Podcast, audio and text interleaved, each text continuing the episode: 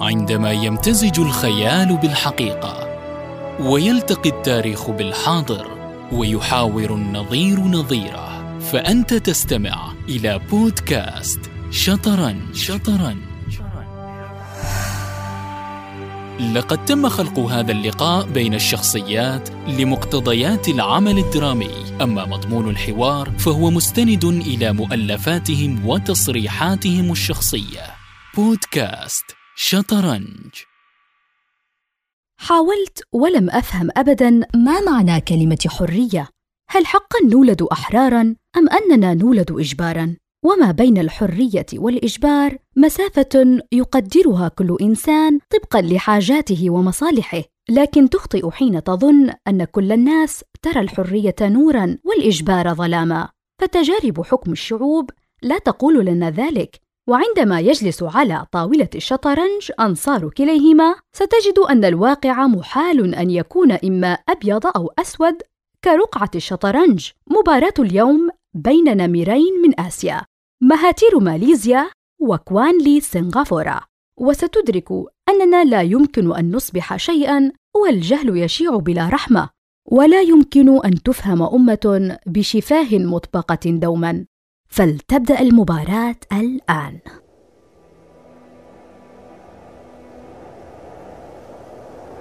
ونحن يا لي نجلس أخيرا وجها لوجه.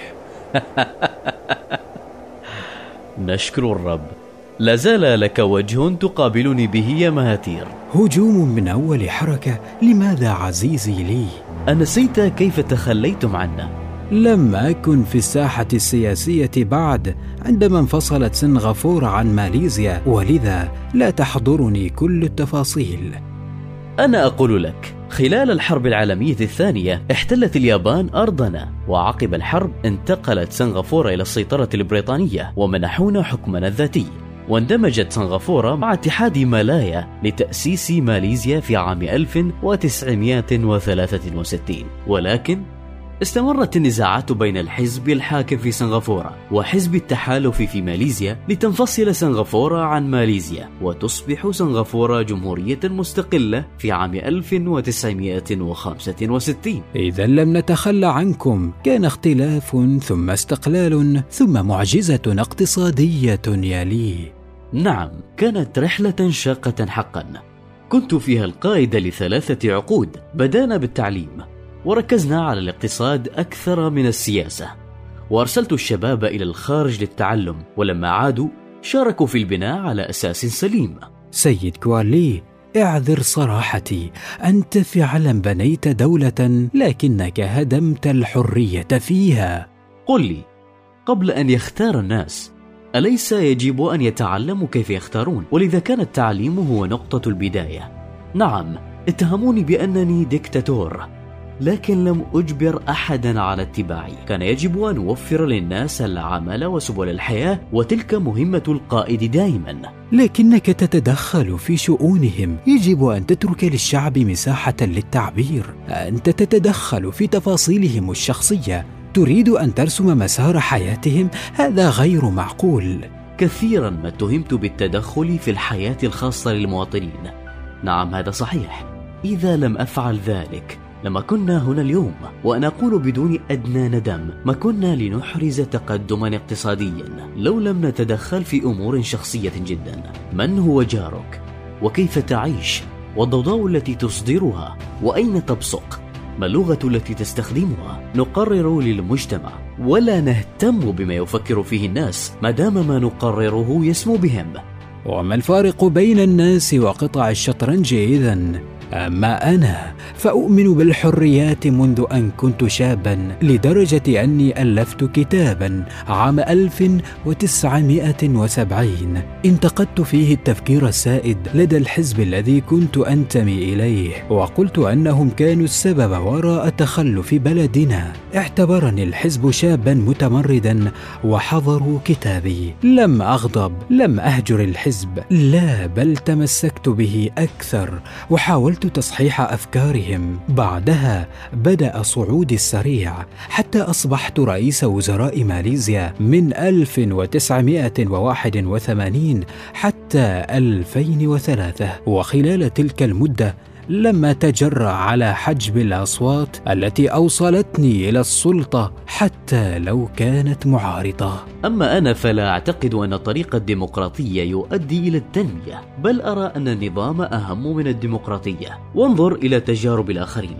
نادرا ما أتت الديمقراطية بحكومة جيدة إلى الدول الفقيرة. الأمريكيون والأوروبيون هم من يقدرون الحريات وليس الآسيويون. أظن أن ما تقوله ليس صحيحا.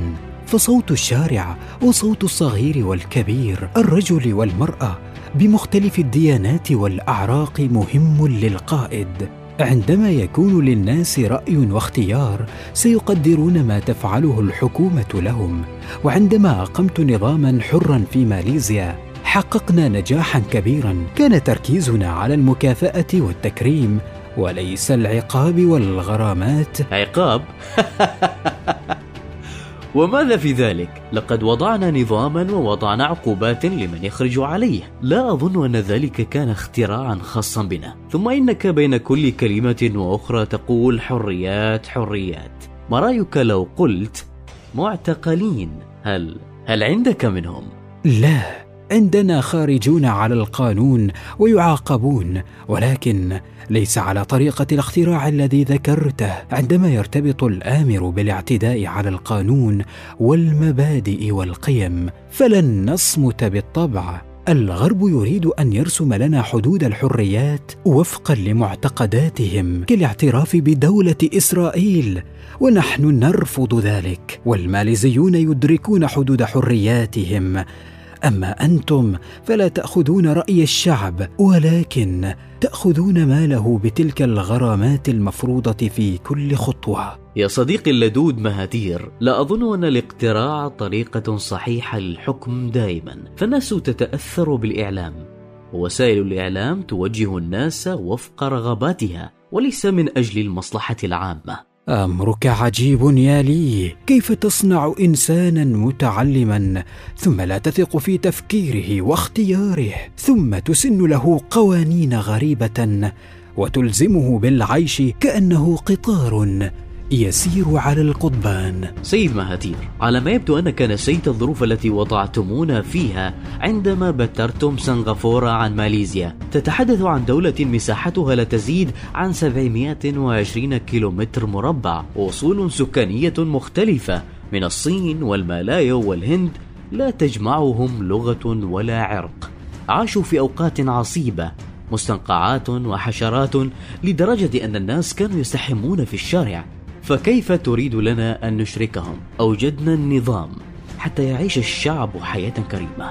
كلام معسول سمعته كثيرا. الدكتاتورية لا تحقق سوى مصالح أصحابها. فعندما تركت الحكم في 2003 ظهرت بعض الأنظمة التي حاولت بقصد أو دون قصد أن تدمر ما بنيته لسنوات عبر تهميش الرأي العام. وشعرت أننا ذاهبون في طريق السقوط لذا عدت للعمل السياسي لتصحيح المسار ولتذكير الجميع أن حرية الفرد ستحقق الازدهار. لم أكن أطمح بالسياسات التي تكسب ود الناس على حساب مستقبلهم بل فضلت فرض قوانين صارمه تتضمن فعلا عقوبات قاسية حتى على المخالفات البسيطة. ووصلت عقوبة المخدرات أو الفساد للإعدام. وبعيدا عن النظريات وبلغة الأرقام عندما أصبحت رئيسا للوزراء في عام 1959 كانت سنغافورة أخطر مكان بالعالم وكان متوسط دخل الفرد 320 دولارا سنويا. وعندما وصلنا إلى عام 1990 أصبح متوسط دخل الفرد 60 ألف دولار سنويا ومعدل البطالة 2% فقط. وأصبحت مستويات الفساد والجريمة هي الأقل على مستوى العالم. وعندئذ أدركت أنني أنجزت المهمة وتركت ماذا تريد أكثر؟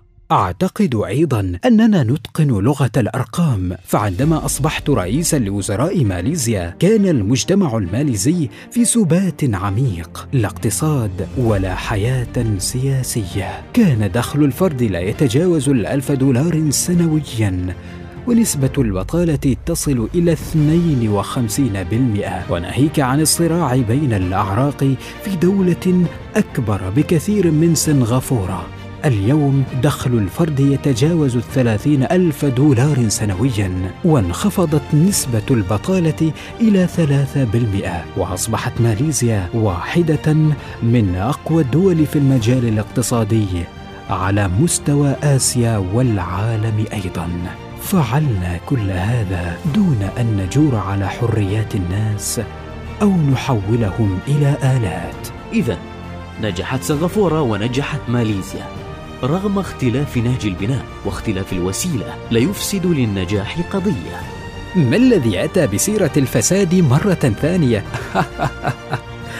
على أي حال كانت مباراة صعبة لكن ما أنجزناه لشعوبنا كان أصعب بكثير.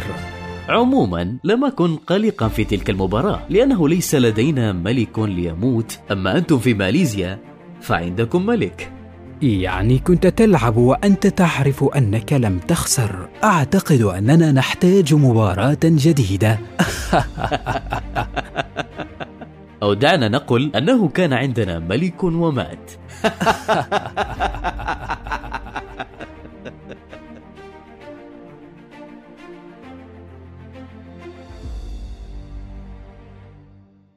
كنتم مع بودكاست شطرنج. سنكون على موعد مع مباراة جديدة. ثنائيات صنعت التاريخ. تلتقي عندنا لتعيد علينا ما حدث. لا تبتعد كثيرا فالشطرنج سيكون هنا بعد أسبوع من اليوم. لمتابعة حلقاتنا تابعونا على صفحاتنا في منصات التواصل الاجتماعي. بودكاست شطرنج.